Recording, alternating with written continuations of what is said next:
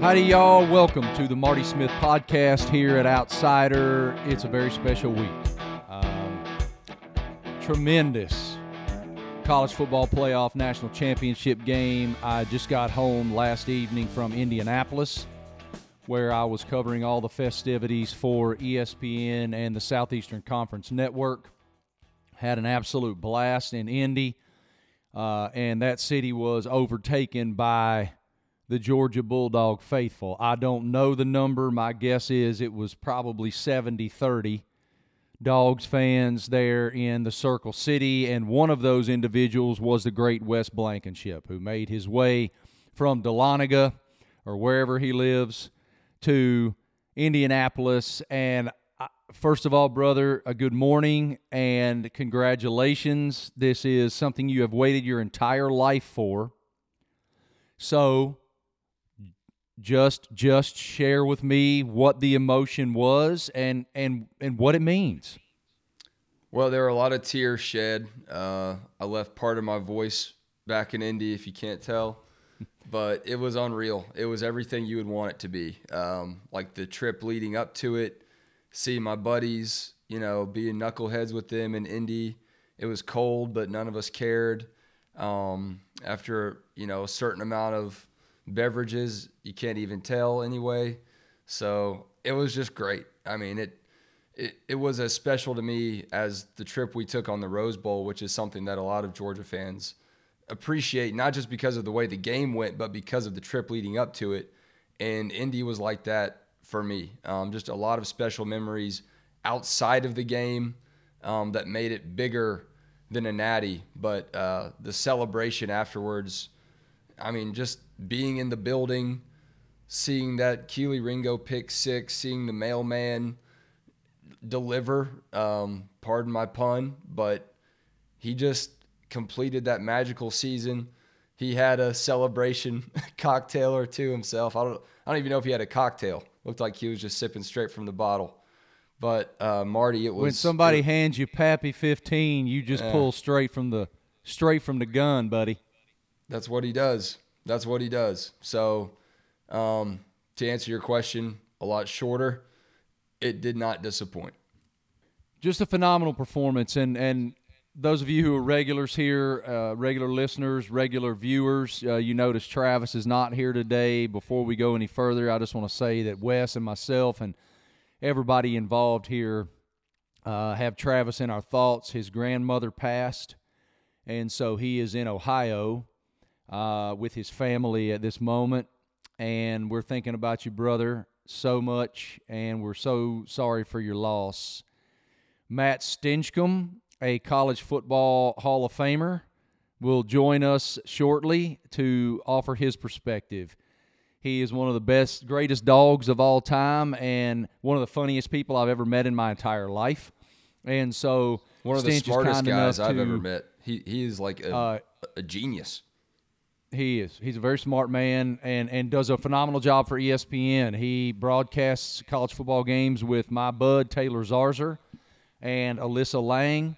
They have an amazing crew.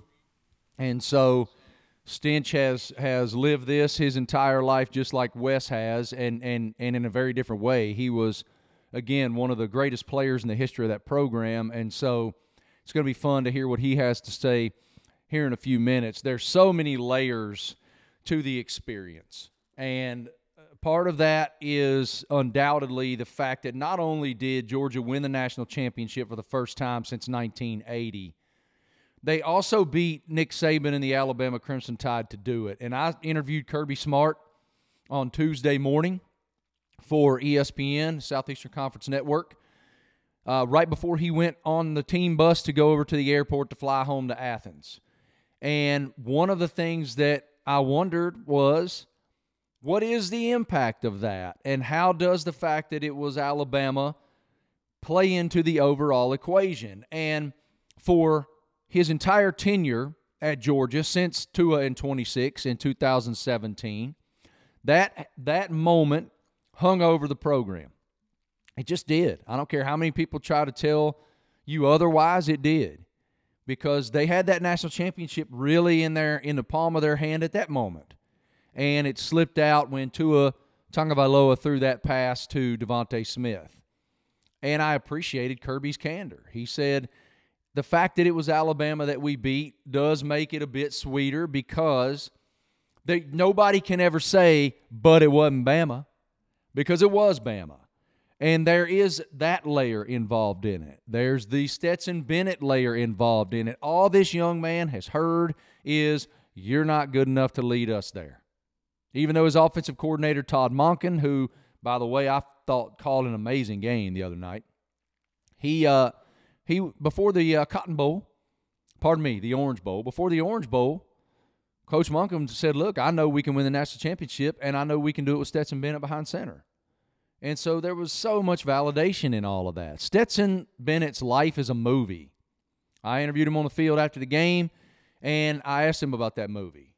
And he's a very thoughtful young man. He's a very considerate person in the way that he answers what you ask. And he just kind of grins at that. He will always have a chip on his shoulder. I don't care that he won the national championship. That chip's still going to be there, Wes. No doubt about it, man. I mean, for Stetson specifically, watching him go from the dude at Georgia that was running scout team as Baker Mayfield at the Rose Bowl, and really like that was a name that I think Georgia fans kind of laughed about a little bit. They were he was a you know a joke, not like a in an insulting way, but like ah uh, maybe Stetson will have to lead us um, to the Rose Bowl. You know, I remember people saying that like maybe we should just play Stetson because he's given our defense a, a, tougher time at practice than they've seen all year. But it was always with a wink and a nod, and he leaves and goes and plays JUCO, you know, and and comes back and you know last year to see what he was last year, he's like a different human. I mean, a different player, just a different guy, like from one year to the next. And I think Todd Monken deserves so much credit for being a difference maker for this team, what he was able to draw up for this offense, these receivers. AD, AD Mitchell being a freshman and going out there when people wondered, like, is the sky falling when George Pickens tears his ACL in the offseason? You know, we think we're going to bring in Arik Gilbert to play tight end, but he can't be eligible. Darnell Washington was injured for the Clemson game. Who stepped up? A freshman, Brock Bowers. It's just like so many unlikely characters. I know that Georgia was the team all year that was crushing skulls, but the thing that I appreciate the most is those unlikely stories like Stetson, like Brock. Well, he's not a, he's not an unlikely hero now, but he was at the start of the season, and that's that's what will be so special when I look back on this team. When you talk about Bowers specifically, you're talking. I mean, I, I remember sitting with Mike Macdonald, the defensive coordinator for for Michigan, ahead of the Orange Bowl, and he said that guy's elite right now. I mean, I, I'm talking pro level right now and he has the entire route tree. When you talk to guys who've played against him, it's about his catch radius. And we saw that manifested during the national championship when Stetson threw a ball way, way behind Brock, and he caught it anyway. Mean, reached all the way around his body, full tilt, and caught the football anyway. Uh, just a tremendous player, and Georgia's going to have him for two more years, and then he might be the highest drafted tight end in the history of the NFL draft. But Stetson's story specifically, going back to it being a movie, some of y'all listening – who may not be college football fanatical like we are may not know that story. That story's crazy. He grew up going to games with his old man. He told me mid-season or so, maybe a little past mid-season, I went down to Athens and had a conversation with Stetson, and he said all he ever dreamed of doing was running out that tunnel at Sanford Stadium and touching the grass. That's all he ever wanted to do. And so to be the quarterback that's leading the best team in the country, the most dominant team in the country, the most consistent team at the country uh, in the country. Of course, this was before Alabama beat them in the SEC championship. Was beyond his ability to even compute. And I asked him about the, the pressure that comes with being Georgia's quarterback because it's immense pressure. It's overwhelming pressure. That fan base is a, a fan base full of expectation, full of demand, full of heartache. Not now, back then. And so they see this opportunity. I see Wes's little grin on his face. There's there when when when you have the best team in the country, that's a lot of pressure when you haven't won a championship in so long. When the fan base is so victory starved, There's a lot that comes with that. And I loved I loved what Stetson said. Again, going back to how thoughtful he is in answering the question posed him. He paused for a minute and he looked off into the horizon and he said, "Man, I can't I can't look at it any other way than the job is can you win games and can you complete passes? Because if I make it anything bigger than those two fundamental aspects, I think about the millions of people that are counting on me every snap, I'll short circuit. And that just told me so much. And then, of course, the news comes out here last week that the guy has a flip phone. And I loved how beautiful that, expla- uh, that explanation was so important, man, because it reminds me so much, even though I'm 22 or three years his senior, it reminds me of my approach to social media now and why I'm I eliminated it from my life. I wish I had it. I wish I had a flip phone. Give me my razor Me too. back.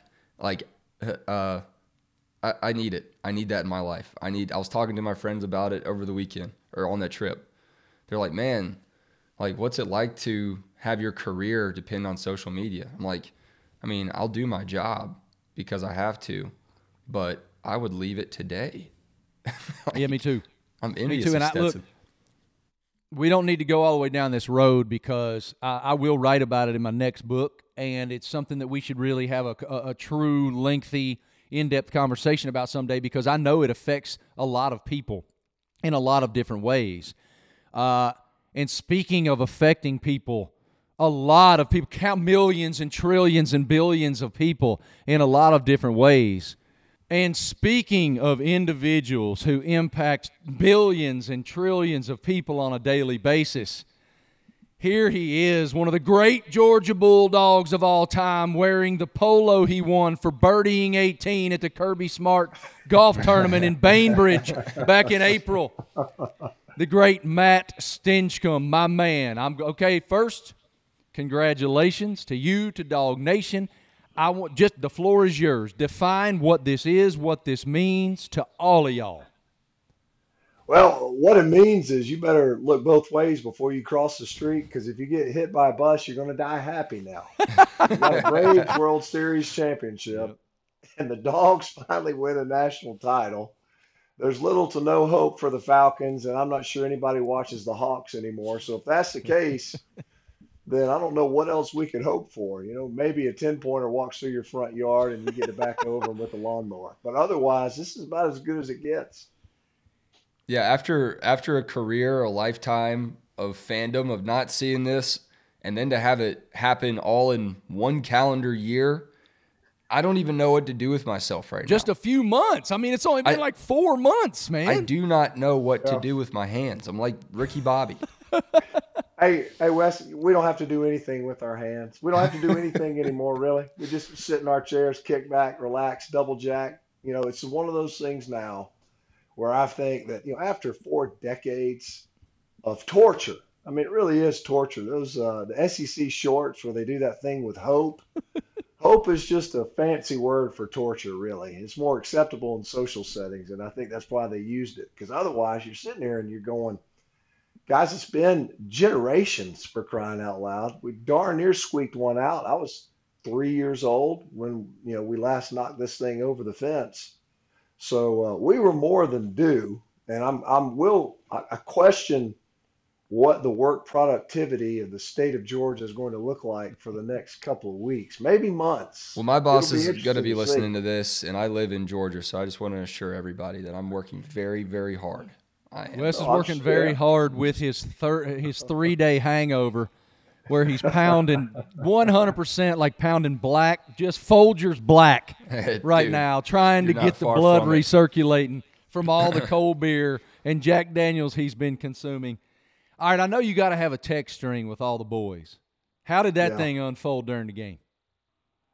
Yeah, I, I tell you, I, I did not pay close attention to it during the game because let's be honest, guys. I mean, the defense looked great. The offense was, you know, stepping all over themselves, and and uh, there was a few moments where it wasn't even the opponent on the field necessarily. There was a couple other folks on the field that we had some some issues with. Um, uh, they kept dropping pieces of fabric on the on the field at not inopportune times, and and uh, apparently had some visual issues. I don't know what happened in the replay booth. Um, but there were there were moments where the phone was buzzing uh, excessively, and I thought it's probably best for my mental health and arrest record if I don't check these text threads.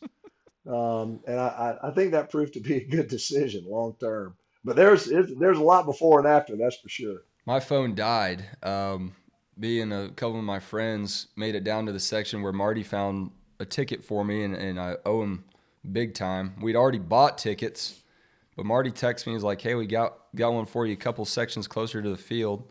So how can I turn that down?" So we squeezed down in there. Um, there are a couple people that work for the SEC network that are that are my friends. I won't incriminate them, um, but they were sitting down there beside us too, and they're both big dogs. And uh, my phone died, and I was like, man, I'd taken pictures leading up to it and throughout the game and stuff. But I sat there like we were talking about Stetson's flip phone. I was so glad I could just soak it in and not yeah.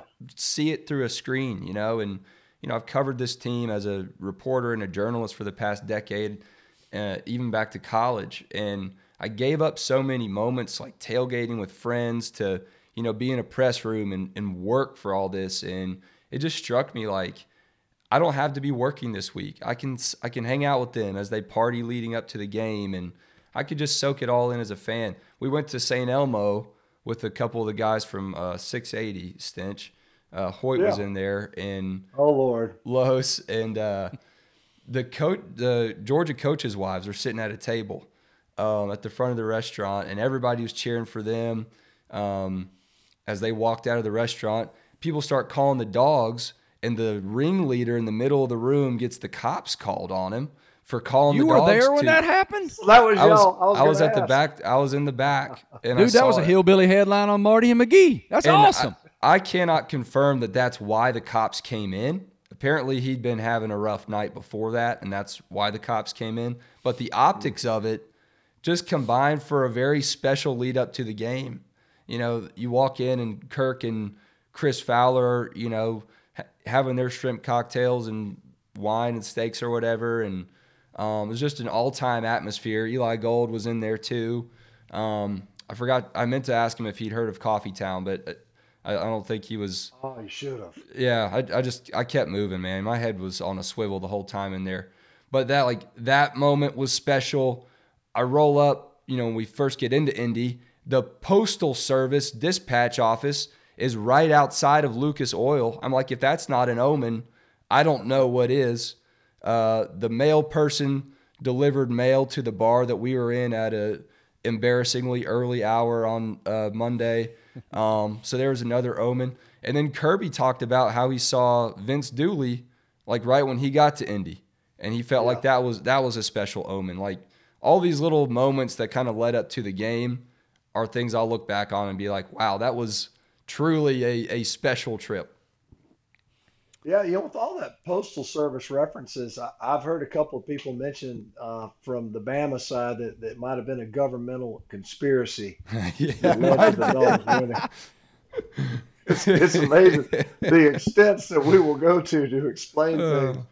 I do wonder this now, Wes, because you, I mean, Collins Hill winning the state championship oh, God. in football. I mean, you really do need to check your six, man, because this might be it for you. It, I don't know that it gets much better from a sports perspective. Yeah, I mean, Parkview guy here, you know how crazy that is to even say that Collins Hill won a state championship in football. Yeah. But I made a vow on this show a few weeks ago that if Georgia completed the trifecta, I would get a tattoo to commemorate all three state, national, and world titles now for my team. So I was going to bring that up uh, before I'm we got working off on it. here. What, I'm uh, what on it. exactly will that tattoo entail, Wesley? I don't know. I'm open to ideas. My wife's a graphic designer, so she'll have to sketch. Oh, you're golden. she'll have What to is the sketch it up. Collins Hill mascot? An eagle. Okay, we got it. I got it right now. Okay. Okay. There needs to be there's there there's a there's there's a G. All right, you got a G, Yeah. and it's got to have a tomahawk kind of coming through the G with an eagle soaring above all. That's the tat, and it needs to be like on your on your inner thigh. That's where the tat needs to be located, Oh my Wesley. gosh. God, I I would, painful. I would die. So I was thinking the Indianapolis Motor Speedway logo with the wings could kind of be a hat tip to the Eagles. The Nope. motor, the the G could be the tire in the middle, and then no, no, you're not a fan. No, dude, you no, gotta have like an e- you gotta I'm have like always better. America Eagle. What if the bro. e- what if it's like the eagle on the dollar bill that's holding arrows and uh, what's it holding like a like a piece a piece of the pluribus hedge? unum. Yeah, and You it's wanna holding a put Latin tomahawk. phrase in there. Okay, Yeah. well, I like that. Now, Okay, what I'll if the take that. eagle is sitting on top of the arches Oh my gosh! and there's a top, or there's a well, maybe there's a chapel bell. Wait, no, it's got to be your bull. I Hmm. think maybe what what has to happen was maybe you do the the Braves A, Okay, the uh well now there's not really a Georgia B, and then the I don't know. I was going for the alphabetical thing just to keep things simple because you don't want people staring at your inner thigh too long. It needs to be something No. you understand immediately. I Like, mean, should there be like a Braves fan. instant recognition. Should there be a? I mean, Yeah. doesn't doesn't the United States Postal Service aren't they Eagle? They are There an you eagle. go. There you go. Son, nailed That's it. Just get All the right. Postal Service logo. That's it. All right. Yeah. Okay. You, then you I'll- don't have I mean, to that sue ain't- that- Stetson that- for rights, though. That incorporates it all. Can Stetson, Hey. is Stetson allowed to have an NIL deal with the post office? I was wondering that. Now, remember when Lance Armstrong and all that? Well, Yeah. s- Oh, yeah. disassociate all that stuff. The, the Postal Service Service sponsored Correct. a bicycle team or whatever they were That's doing, true. Tour de France team. Why can they not sponsor a national championship winning quarterback? Yeah, I think it, it just makes sense. That and Pappy. Pappy are his two NIL deals. It's no no Yeah. joke. His real one was great clips. The morning of the national championship, he put an Instagram post getting my haircut like a champion at Great Clips. So What a Uh, legend. Lord, could he could he send Tate Ratledge and all the backup quarterbacks for Georgia? to Yeah. have Great clips. yeah, One Tate's other little, Wants him uh, to go to maybe not Clips. so little, but you were talking about omens and all the different things. McGee and I had Jeff Foxworthy on Oh, yeah. the Marty and McGee television program on Monday, and he read a hillbilly headline from Georgia about a old boy who shot an armadillo in his yard, and it ricocheted off the armadillo, went through the the trailer next door, Oh through gosh. through the recliner on which his mother-in-law was sitting, and he shot his mother-in-law off an armadillo. It's like you know Holy whatever Smokes. and and it was the funniest damn thing I've ever seen in my life. I could not breathe. But so Foxworthy gets up after he reads this headline, and he turns to me and he goes, he he mouths to me. He's like, "It's our year. it's our turn. It's got to be That our the turn." That was it. That was the omen. Um, so so obviously you know Kirby better than Wes and I do. I mean, I've covered him now for for six, eight years, whatever that is, all the way back to when he was a DC at Bama. And I know what an intense person he is. I know how much that state and that program means to him. A native son from Bainbridge, for an all SEC player there, the whole thing. You know him, dude. You know him. What what did he like what came off of his back with this? Like what what load is off of him? I, you know what? I, I can't even appreciate that element of it. I don't think. I think he has the most unique experience that you could have possibly had, um, and it's it's different from Coach Dooley because Coach Dooley played at Auburn, grew up in Mobile, and Kirby grew up in Georgia, and he grew up a Georgia fan, and then he got to be a Georgia player and a darn good one, and then got to be a Georgia coach, and to win a national championship as the head coach at your alma mater in your home state for the team that you grew up rooting for, that's about as global of, a, of an experience as you could have. That's different from anything that I could even try to relate to. As you know, I grew up a fan, grew up in Georgia, played there, and that's where it ended.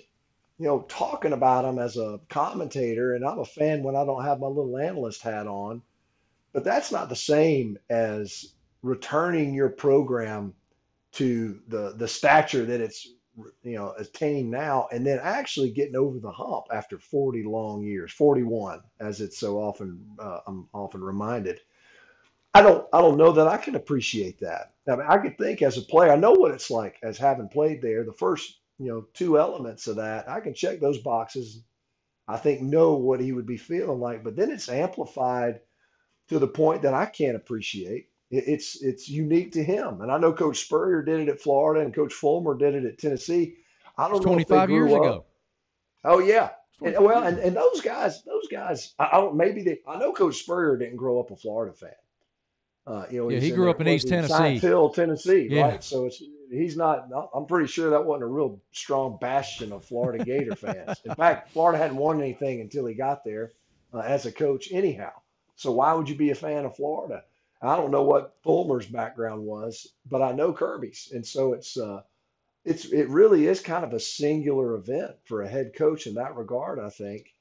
And so I don't know. I know for the state, I know as, as a, a player and fan that um, I mean it was I was amazed at how emotional it really was, and I thought I you know I haven't strapped up a chin strap in 20 years. He for was anybody. floating, Stinch. He He after had the game. After the game, I mean, I'm talking. I'm talking 1:15 in the morning, 1:30 in the mm-hmm. morning. I was standing on the field waiting to interview Stetson and Lewis Cine, who all. I mean, that that that is a dude right there. I mean, that defense just Yeah. blows my mind. We could go off on a whole tangent. We don't have time Yeah. for right this second, but but I was waiting to interview those two. And I did so, and then I walked down to the end zone where Kirby was doing uh, Sports Center, I think. And he turned around and he came over and he gave me a big hug. And I'm telling y'all, his feet were not even on the ground. He couldn't. He could. He obviously still. When I interviewed him yesterday morning, on Tuesday morning, he has not processed yet Yeah. What all of that is. And I think as human beings, especially competitive human beings, I think when we have heartbreak like y'all had in 2017, I think Yeah. you suppress that, you repurpose that in the form of fuel. And if I ever get the opportunity to do that again, damn it, I'm going to seize it.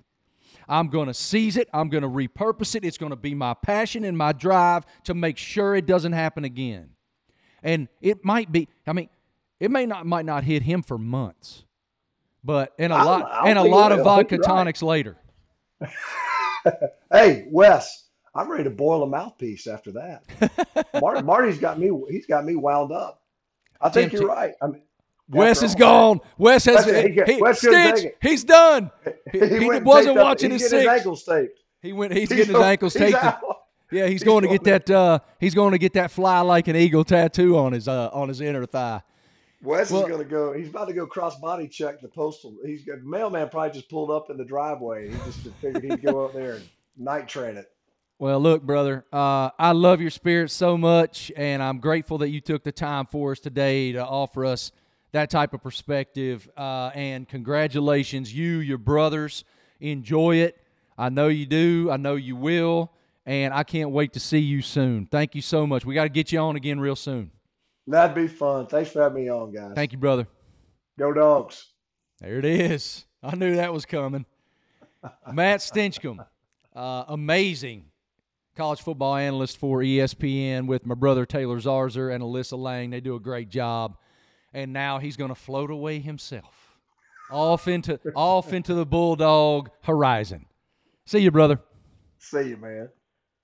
Thank you so much to the great Matt Stinchcomb, who does such a great job on ESPN. He works with me there uh, alongside my, my brother Taylor Zarzour and the great Alyssa Lang, calling college football games every week. And uh, I just love his insight. Somebody who's lived that Georgia passion his entire life. Thank you so much to Stinch. We've lost Wes. I don't know where he went. Uh, we were laughing. He might be off getting that uh, U.S. Postal Service tattoo on his inner thigh now. Now, I just want to take a second to preview uh, an awesome interview that I did with Hardy. This guy has flipped Nashville on its ear, and you guys are going to love this conversation. Uh, as Brandon said last week, it meant the world to me what Hardy had to say about this interview. He said he really enjoyed it, said he really enjoyed the passion that we have here at the Marty Smith podcast for country music. And the way that there's variety in the format and the what and, and the work that he's done. So I really think you guys are going to enjoy this one so much. Here's Michael Hardy on the Marty Smith podcast.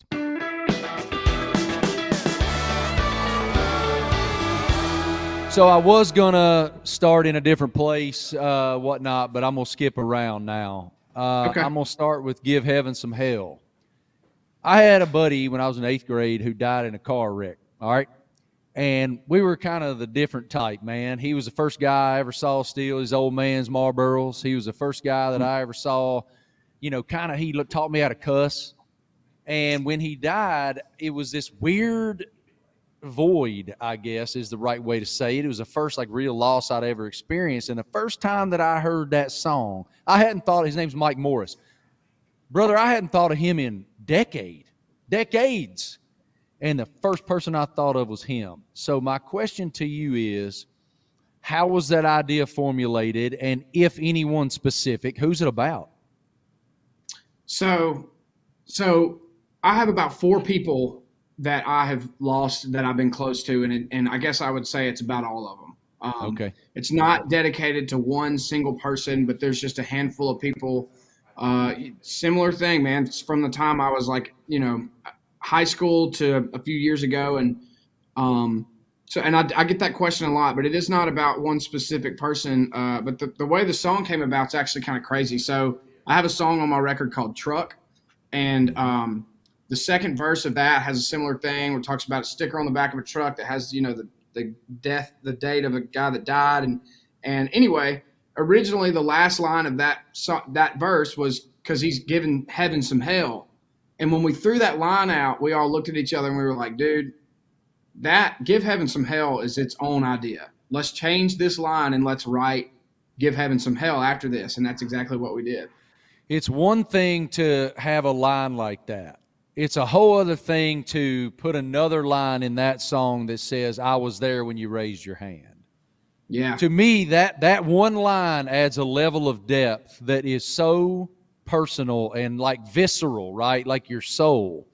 How, Yeah. what, whose line was it? When did that happen? I think I I think that one was mine, man. Um, I remember when we got into that bridge.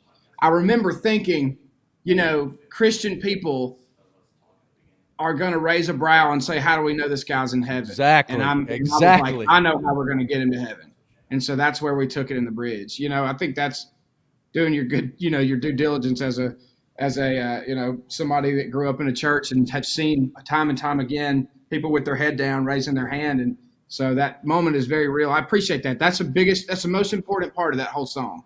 It really is, and and it just I, I'm I love the writing process. I love learning about how those things come together and whose inspiration it was and who you're in a room with and all those things. But when when that line, the first time I heard it on the radio, I went, oh, okay, that's that's how they're going to tie this thing together and make sure that everybody understands that he accepted.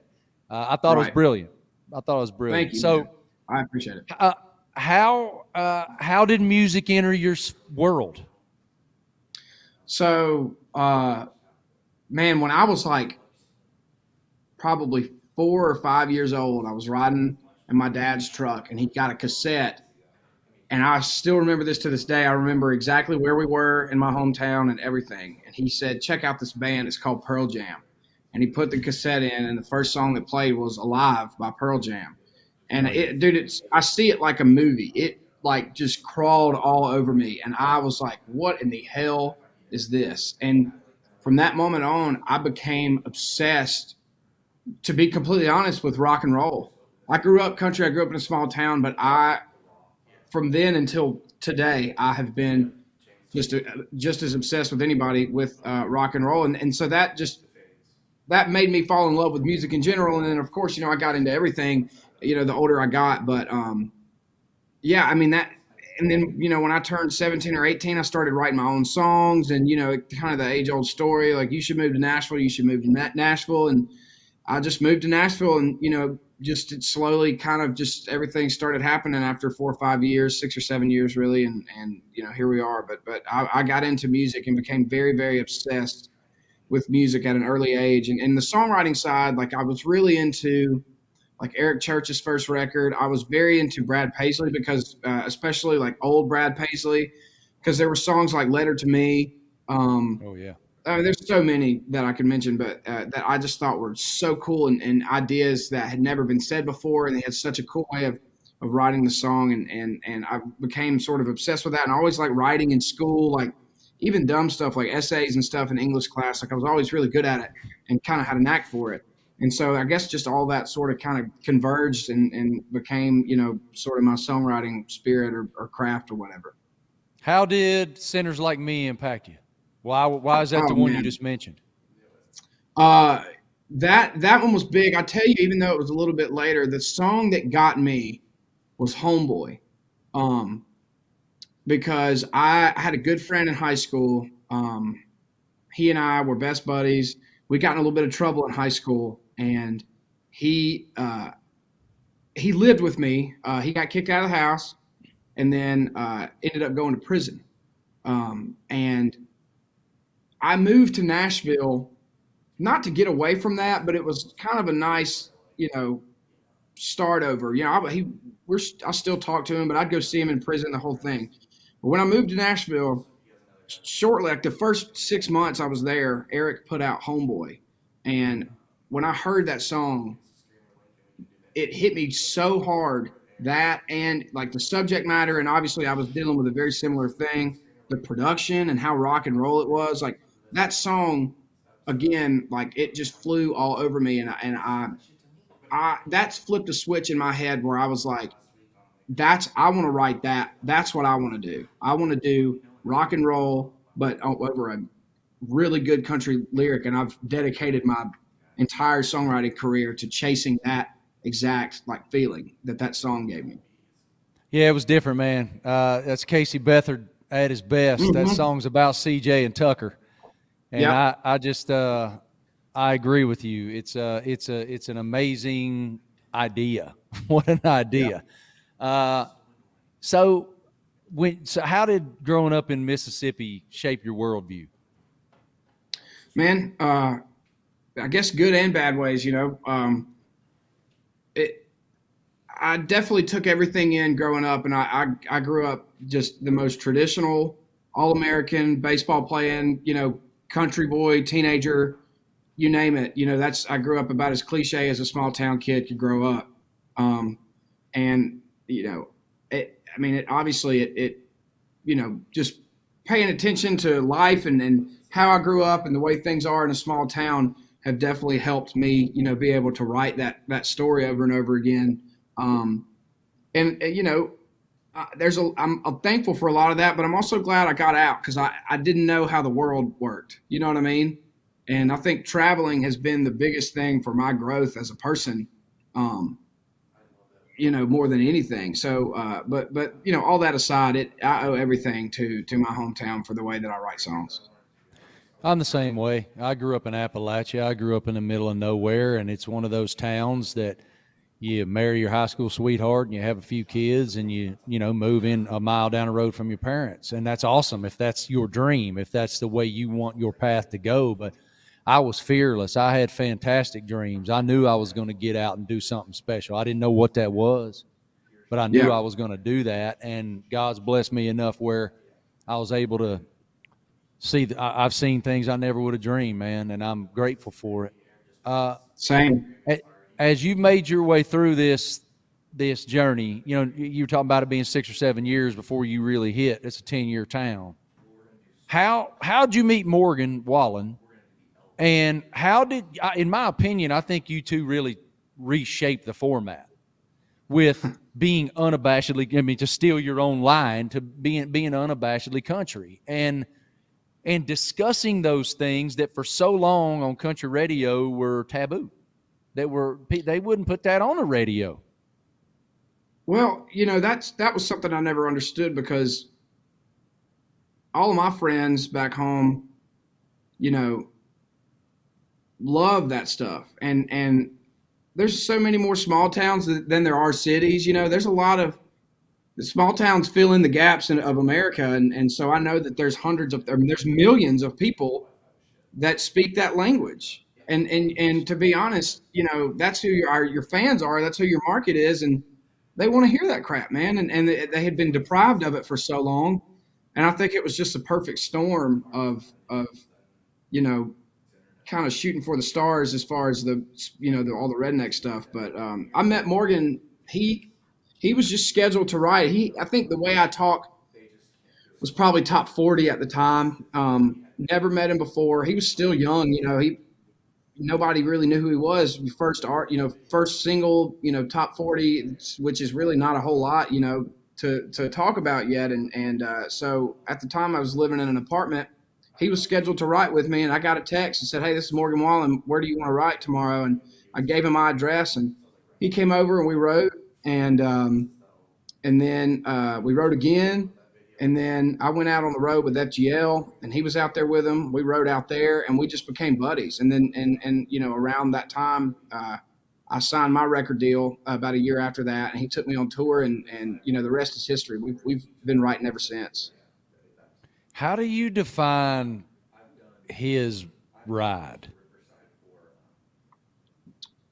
How do you Um, define what he's doing? Because to sell out Rupp Arena three straight nights, and then to turn around and like people don't go, people don't play Bridgestone for a reason, and he sold that out for three straight nights.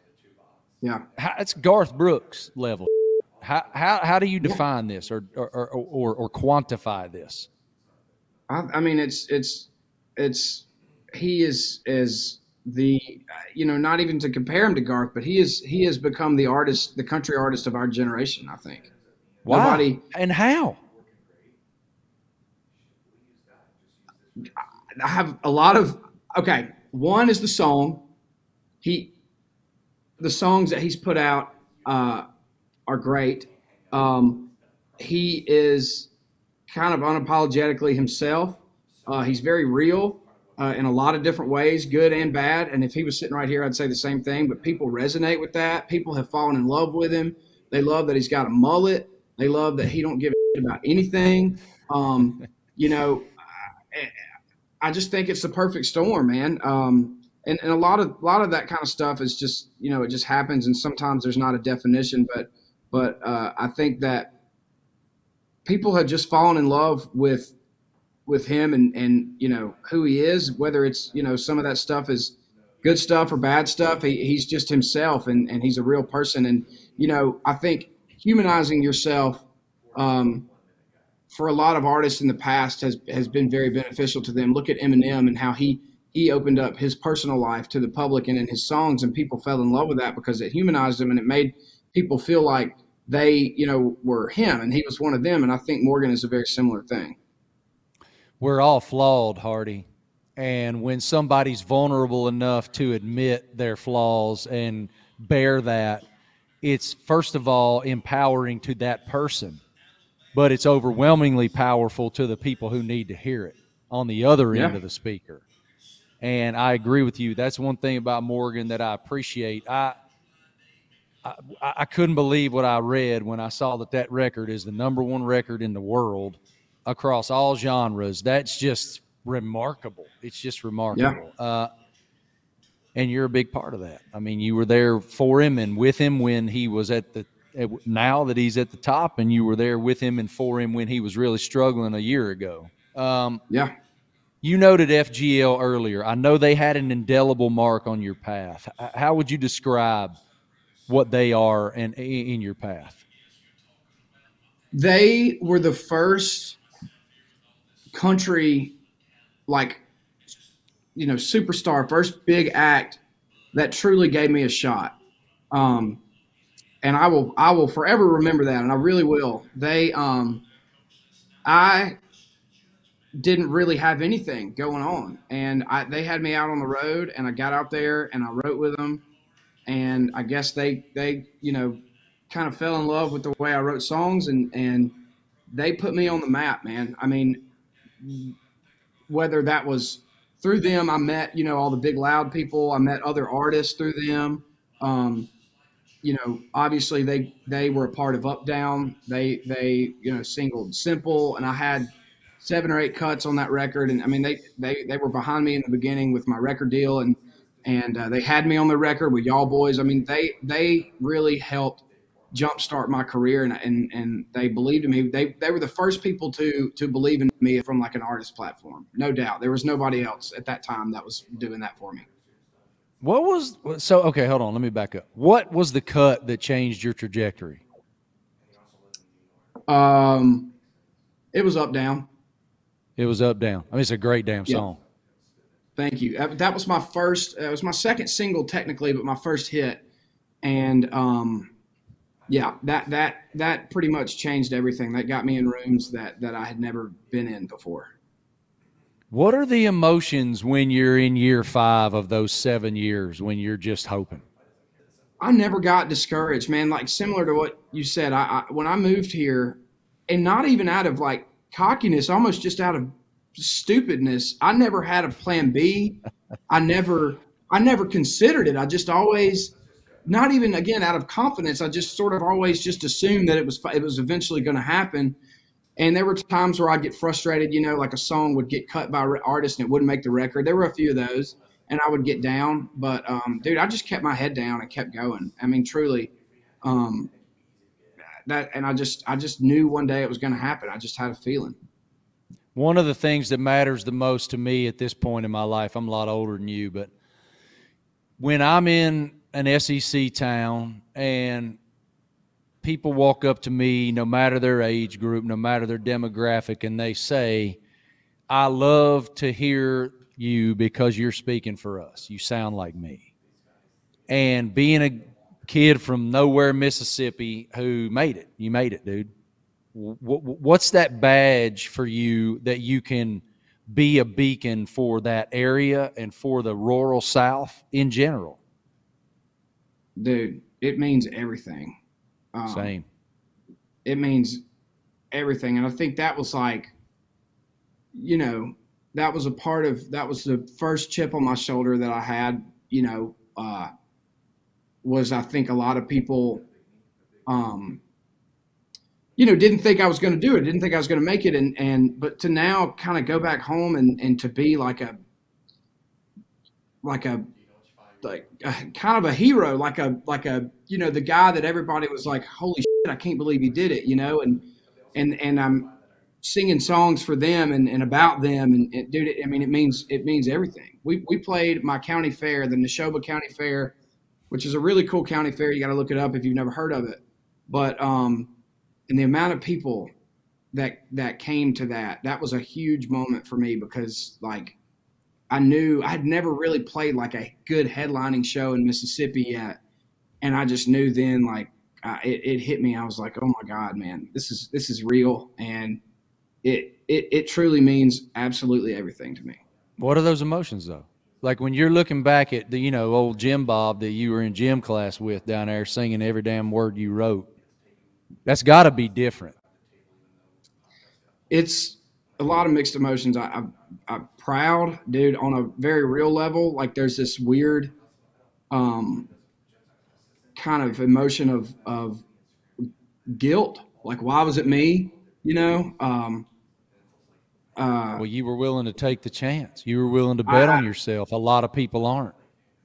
Yeah, I think I think you're right. Um, it's it's weird, man. There's a lot of I, br- I run into some people who are doing fine, and and uh, just it definitely feels weird, and and I, there's a lot of that. Yeah, I, there, it's a lot of like why me, but but also very thankful, and I still, dude, I'm in shock when I go to my hometown and like I don't know. I, I it's it's still some of it just doesn't even feel real because I, I I ride around those roads and I see kids and trucks sitting in gas stations and I just think like that was literally me. Ten years ago, eleven years ago, that was literally me, and and it's still very uh, shocking to to uh, realize that I, that this is real and that I, I did I made it and and it's I'm you know the guy that ever like that in Philadelphia that like that went out and actually did it. It's it's really crazy. I can relate on a lot of levels. All right, I know you got a hop. I want two more quick ones. We're going to shift gears Let's to go. I saw on your Instagram feed that you were at the College World Series to see your Mississippi State Bulldogs win the national championship. What was that like for an old boy from nowhere, Mississippi, to see that? dude it was amazing and i was with all of my best friends uh you know and and, and i grew up going to more baseball games than i did football back in the day my dad That signed me out of school crazy. Dude it's especially now it's nuts but um very full circle moment, even for me, because how much I loved going to state baseball games back in the day when maybe we weren't as good as we are now. Um, and to, to be able to say that I was there to witness Mississippi State's first ever national championship in any sport uh, is is surreal, man. And I, a guy that I've just become friends with, his name is Todd Reeves. He's the one that hooked it up for all of us, and he's a great guy, and I'm forever thankful for him. But dude, that was an experience of a lifetime, and I will never forget it. What is your golf past? Like I'm watching these Instagram uh, videos of you like flipping a damn club behind your back, like dude perfect, and then just laser beaming this. Well, I mean, you got like a seven iron and you're hitting at 200. I mean, I don't know what the hell's going on with this, but uh, what's your what's your golf past and um, what's your handicap? Man, I played in high school. Uh, it was a and our golf team was really good, and it was a bunch of redneck dudes that we just played a lot of golf, and we got real good. And we'd go to we'd go down to Jackson and just beat the hell out of these prep schools, and it was awesome, dude. Um, but I've I've always loved the game. My dad played; he got me into it. I love everything about it, man. Um, and I'm playing. I finished this year at like a seven. Uh, Damn. My best best year was it was I played at a five two years ago. Uh, or actually it was 2020 during COVID, obviously, because I played golf all the time. But man, I love it. Um, love the game. Again, love everything. I love the etiquette. Like I love everything about it. It's just it's it teaches um, integrity. You know, when you play by yourself and and uh, self control and a lot of stuff. But um, I just love. I don't even like watching it. I, I have some buddies that are on the tour, and it's fun to know them and know they're doing good. But I just like playing the game, man. It's it's fun. It's, it's hard and uh, has ups and downs, but I love everything about the sport. Walk me through that hole in one. Oh, dude. So I had already played 18. Uh, me and my buddy were playing together, and we were we played another nine. And uh, uh the, the, day I, we played 18, and I, it was one of the worst that I had ever played. And uh, anyway, so we're starting. We played the back nine again. So we played 10. We played 11, and uh, well, let me start over. My buddy, he's a lefty just like me, I'm a lefty, and, and I said, you know what, for fun on this last nine, let's let's play out of each other's bag. He said, okay. So anyway, I hit. It was 155 yards. Uh, I hit a nine iron, and it was a big old cut. I hit it a little bit thin, big old cut, and it just it hit the front of the green, and the pin was all the way in the back, and just ran all the way up the green and went in. It was awesome. First one. All right, I'll let you run. Uh, I appreciate you, man. I know you got a hop. Y'all are hitting heading to the bus, I think, but yeah, we're Thank ready. you so much for your time, man. I love your spirit. I appreciate you so much, and I hope y'all have a great Christmas. Dude, it was a pleasure. Right back to you, and uh, I hope you have a good one, and, and we'll see you around, man. Really appreciate Hardy's insight.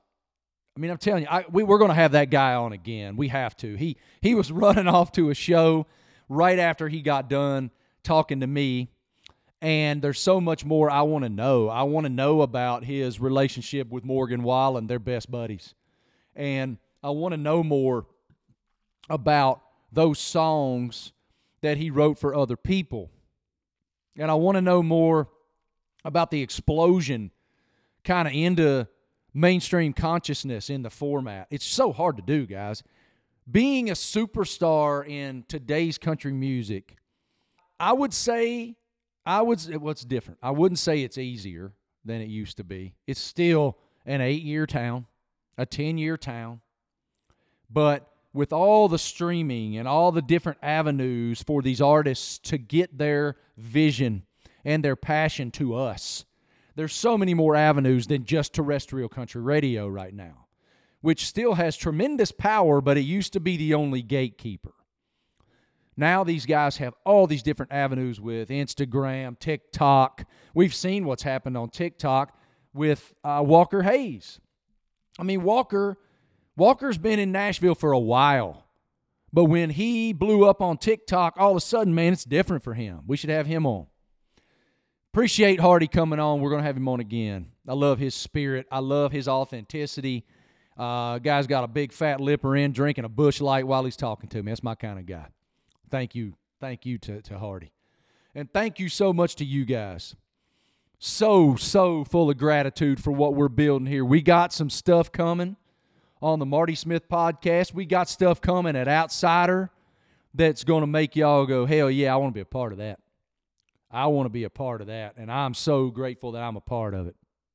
I know Wes is. I know Travis is. Again, our thoughts are with Travis and his family right now following the passing of Travis's grandmother.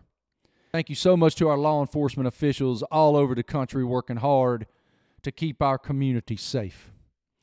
Thank you so much to our fire and rescue running into the fire to save lives, risking your own life for the betterment of others. That is such a selfless position. We're grateful. I'm always remiss to say thank you to our teachers. Having nailed the million dollar throw at the college football playoff, I had so many teachers walk up to me in the concourse, walk up to me in the airport Tuesday morning at the Indianapolis airport, full of gratitude that I made that throw. And to Eckrich, to Eckrich Meats, to Smithfield, that brand who champions extra yard for teachers. Thank you guys. Really appreciate our military. Thank you so much for your sacrifice for our country. We live in the greatest land because we're free. Thank y'all. Have a great week. We'll see you next time around.